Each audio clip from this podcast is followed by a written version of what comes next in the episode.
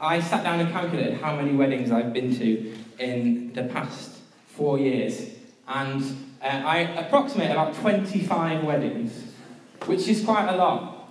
Um, but it seems to be the season when everybody, all of my friends, just decided they're going to get married. And actually, of those 25 weddings, this has been me at at least five of them, because for some reason people think um, they're going to ask me to preach at their wedding. And I've got a little theory about this, and I think it's probably because I'm not quite funny enough to be the best man. Uh, I'm not quite good looking enough to be an usher. Uh, I, you definitely wouldn't want me to sing at your wedding. And then people just like, well, what can we give Josh to do at my wedding? He needs to do something, because otherwise he'll be offended. So usually they say, uh, we preach from the Bible at my wedding, and I usually oblige. So there's me preaching at my sister's wedding this summer. And so when Christian asked me, Josh, do you want to come and speak on 1 John 4 on Sunday? I thought, brilliant. Do you know what? I've got at least five sermons on 1 John 4. and so I thought, you know what? It's amazing to be here. You all look so beautiful. Congratulations. Blah, blah, blah. I'll skip all that bit and then I'll just do the God is love. You know, let's, let's live this out. I really hope your marriage goes really well. And then sit down. And actually, looking around, uh, there's some people definitely in this room that have heard at least of my, at least three of my five 1 John 4 sermons.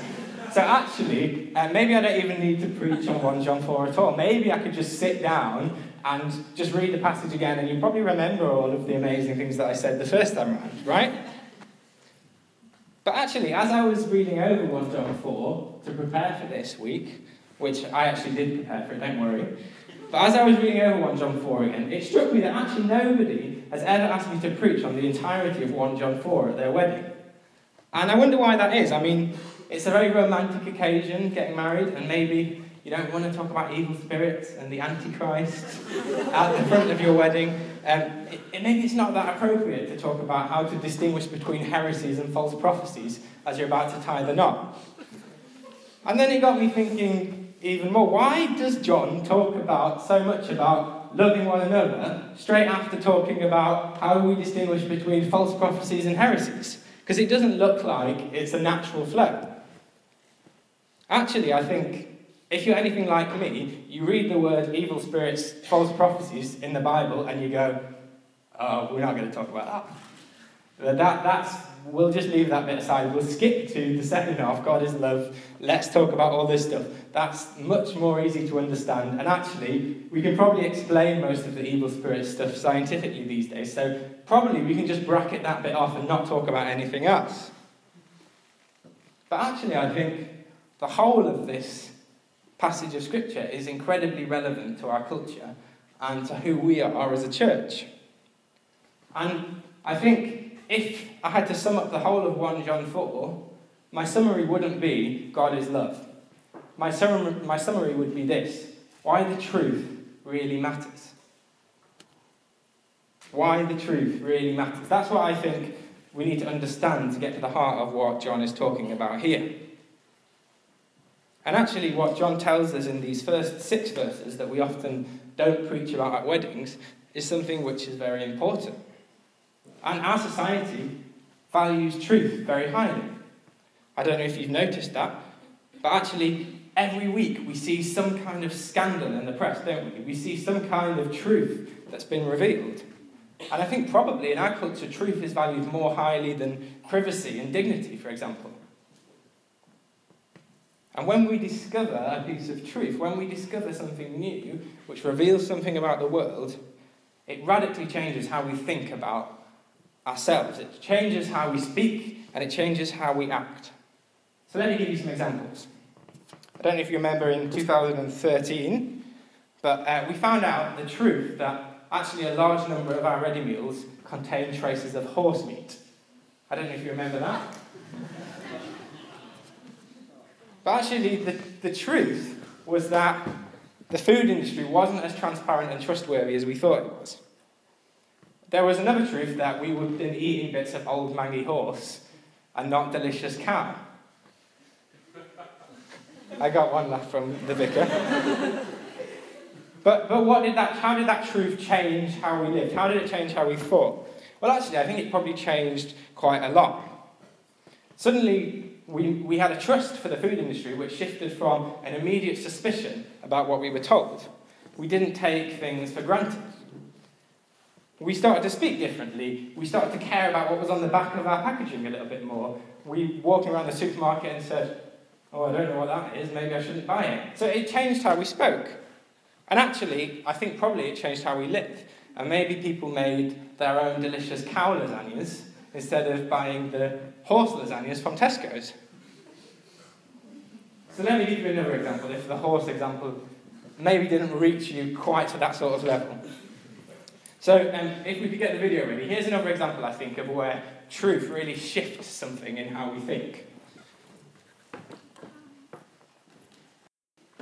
Okay, so I don't know if you remembered first watching that video, but actually, I think the truth literally hits you when you watch that. The first time I ever watched it, I was just completely shocked by it. I mean, a lot of people suspected what the truth might be in that situation, but when you hear it from the mouth of somebody telling the truth, it's completely different. And that one interview between Oprah and Lance Armstrong, that one question and that one word answer changed a sporting hero, an inspirational leader, into a bully and a cheat, into someone completely lacking integrity. Actually, I think more than that, that one word, that one piece of truth, changed entirely how we looked at the world of sport, how we thought about sportsmen and sportswomen. The default position of admiration and trust, for better for worse, has been replaced by suspicion and hesitancy. I like to call this the Oprah moment. This is the moment when the truth shifts something the truth changes how we think, it changes how we speak, it changes how we live. So the point is, from these two examples, I hope is clear, which is this: the truth changes how we look about look at the world. It changes how we speak, changes how we act. And I think this is, to some extent, what John is trying to get across in these six little verses. So let's start in verse one. He says, "Do not believe every spirit, but test the spirits to see whether they are from God." because many false prophets have gone out into the world. So John tells us don't believe everything you hear. Don't be taken in by everything that seems shiny and exciting. Don't believe your lasagna is 100% beef. Don't believe that every winner of the Tour de France is a morally perfect person. And importantly, here, don't believe everybody who claims to be from God. Don't believe everybody that tells you they have an answer to the meaning of life. Not everything that we come across spiritually is from God. That's what John is trying to get us to realize here. Not everything we see which persuades us, which moves us, which convinces us is from God. It's not just a question of dark spirituality, of the things we don't like to talk about.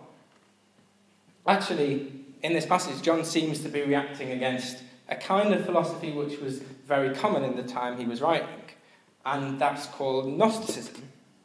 And don't be scared by the big word, I will explain it right now. But basically, the idea behind Gnosticism is um, we say, here's the physical world, and here's the spiritual world.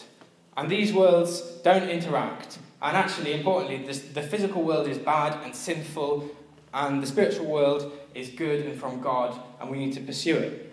So, praying and worshipping and connecting with the Holy Spirit, they're really good things and um, sex and eating and drinking and just doing the things that we do physically, they're, they're from the devil and we need to be purified of them, and God will take us away from them eventually, and we'll live in a big disembodied worship service for the rest of our lives. So there's a kind of um, philosophy behind that which makes this sharp distinction between the physical and the spiritual. And in particular, it seems that people were going around proclaiming something about Jesus to this extent, which was that Jesus wasn't the Son of God. Jesus wasn't God in flesh. Because how could he be? Because the physical world is dirty, it's sinful. How could God inhabit that worldview? So actually, there are people going around preaching things which seem persuasive, things that line up to truth, things that seem to sit right with people, and it looks like they're doing a pretty good job of getting people alongside. but they are proclaiming one thing, which is that Jesus is not God. So here's the Oprah moment. Here's when the truth shifts that worldview. We read in verse 2 this is how you can recognize the Spirit of God. Every spirit that acknowledges that Jesus Christ has come in the flesh is from God. But every spirit that does not acknowledge that Jesus, that does not acknowledge Jesus, is not from God. Every spirit that does not acknowledge Jesus is not from God. So, against the worldview in which the physical and the spiritual were um, set apart from each other, John tells us that actually the truth is much more controversial than a horse lasagna or a sporting hero that has fallen. John tells us that in this worldview, some, is, is completely opposed to what Christianity teaches, which is this that not only are the physical and the spiritual part of God's good creation, but actually that God Himself entered into our physical world. John tells us the way of distinguishing between truth and false is that Jesus Christ has come in the flesh. And actually, if we look at the way that, that John articulates this, he doesn't only tell us that Jesus was God in flesh, he tells us that Jesus is God in flesh. He doesn't say Christ came in flesh, he says Christ has come in flesh.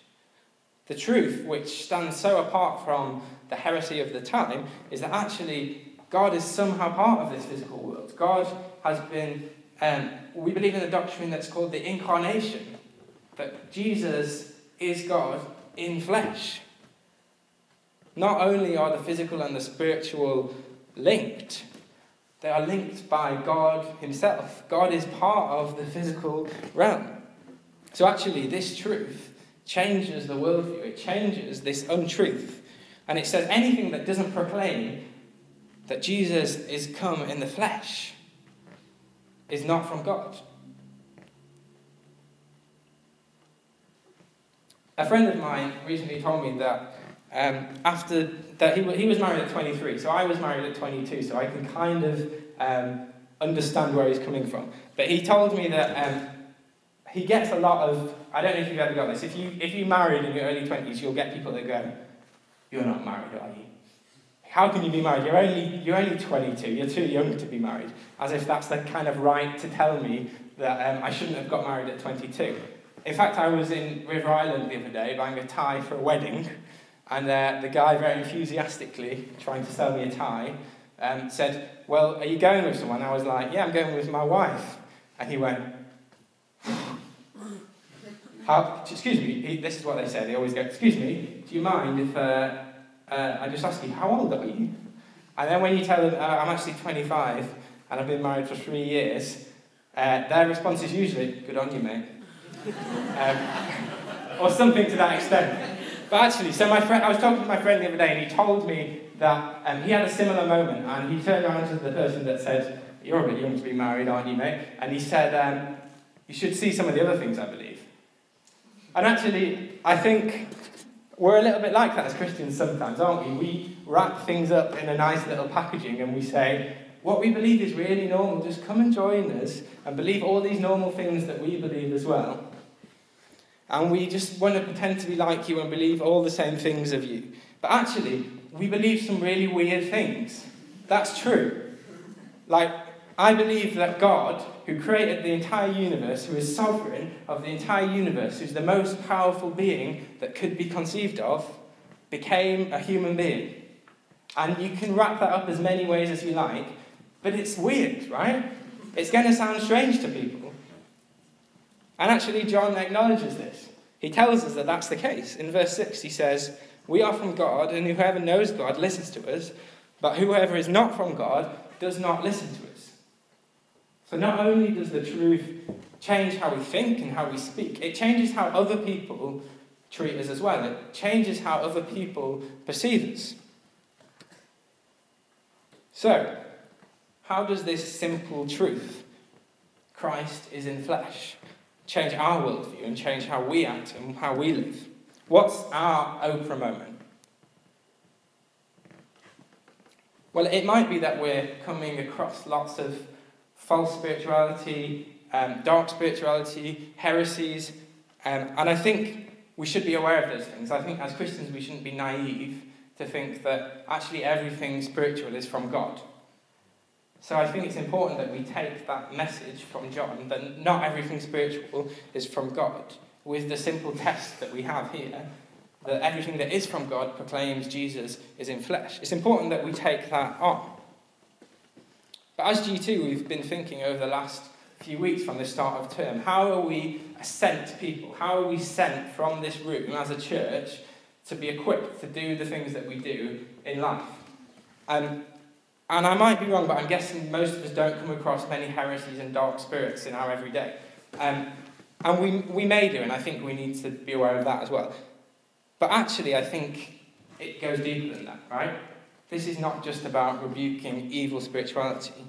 But actually, when we understand this truth, it really does change how we live.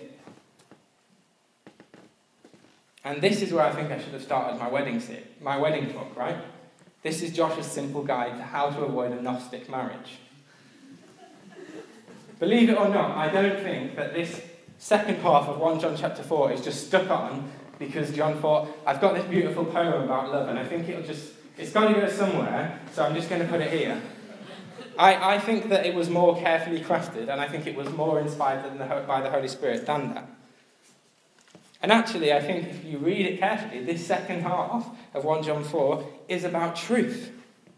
It tells us actually what it means to live in truth. Look, if we look at verse 9, this is how God showed his love among us. He sent his one and only Son into the world that we might live through him. This is love. Not that we loved God, but that he loved us and sent his Son as an atoning sacrifice for our sins.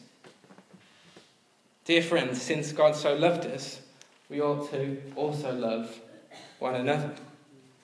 See, the truth that Jesus became flesh isn't a, just a theological or a doctrinal truth. But actually, the fact that Jesus became flesh reveals something very practical to us. For a start, it reveals how much God loves us. It reveals something about who God is and how we're related to Him. It tells us that God loves us so much that He became flesh. But actually, it also tells us about how we should live, about what we should do. I think the awkward thing about this passage and about this talk is that it's not a wedding talk. It's not a passage about marriage. And it's very nice to stand in front of people that are committing their lives to one another to say, you need to lay down your lives entirely for one another in the way that God did when he became human and died on a cross. I feel like, at a stretch, I can imagine that um, being married um, has some of that about it, and I feel okay with challenging people to live like that. But this isn't a passage about marriage, right? This is not talking about husbands and wives and how they should love one another. This is talking about how we should love each other, all of us, whether you're married to them or not. So the truth changes how we live practically, it changes how we love people. And John repeats this theme throughout 1 John. We heard last week from Christian and we started discussing what would it mean to lay down our lives for people that we don't know, people that are distant from us. But actually, it's worth thinking about what would it mean for us to lay down our lives daily for people that are around us? What would it mean to take this truth that God became flesh, and that's how we know what love is, to then live it out? To be honest, I don't know the full answer to that question. If you're looking for the answer, don't look to me. But I think just by reflecting on that truth, we start thinking how we love. Do we love each other in a sacrificial way? Am I giving everything to love this person? And Adam is going to help us to try and unpack a little bit of that before we leave the meeting this afternoon. But actually, before we do that, I think what's really important is that our change in attitude does come from our realization of truth. If we just go from here and just try to be really nice to people, we haven't really grasped what John is talking about here. That's why we need both parts of this passage. We could leave this room with an impossible task of loving the entire world and this burden with missing the truth that is here. And so, before we think practically, we're going to just dwell on this truth. And there's a really helpful way that we can do that because Jesus told us to remember. Every time we meet together, to remember Him by sharing in the practice of eating bread and drinking wine together. And can I invite you to really enter into this practice? People throughout the centuries that have proclaimed that Jesus has come in the flesh are united by this practice of taking communion, of sharing bread and wine together. And if you're like me, the tendency is to revert to school assembly mode, and we just, you know, bow our heads, and we're a bit quiet, and we shuffle along, and we get to the front, and we eat the bread, and we've not really thought about it, we take the wine, and then that's the end of it. And we don't really engage in what this is all about. So can I invite you to enter into this sharing of the bread and wine together, to take that truth into your heart that God has come in flesh. Let that truth change your perspective on who God is, how much He loves you, and how much we ought to love one another. There's a, there's a really powerful bit of the Church of England literature, um, liturgy, which invites us to draw near with faith. And can I ask that that would be your prayer, your invitation this afternoon, to draw near with faith to the God who has come in flesh? Christian's are going to come and lead us in that now, but let me just pray for us. So, Father God, I thank you for that amazing truth that you have come in flesh. That you love us so much that you would come in flesh to rescue us. That you would come that we can be forgiven from our sins. And that you would give us a new way of living, a new way of loving one another. And I just pray that as we enter into this practice of sharing bread and wine together, that you would be speaking to us and that you would remind us of that truth. Amen.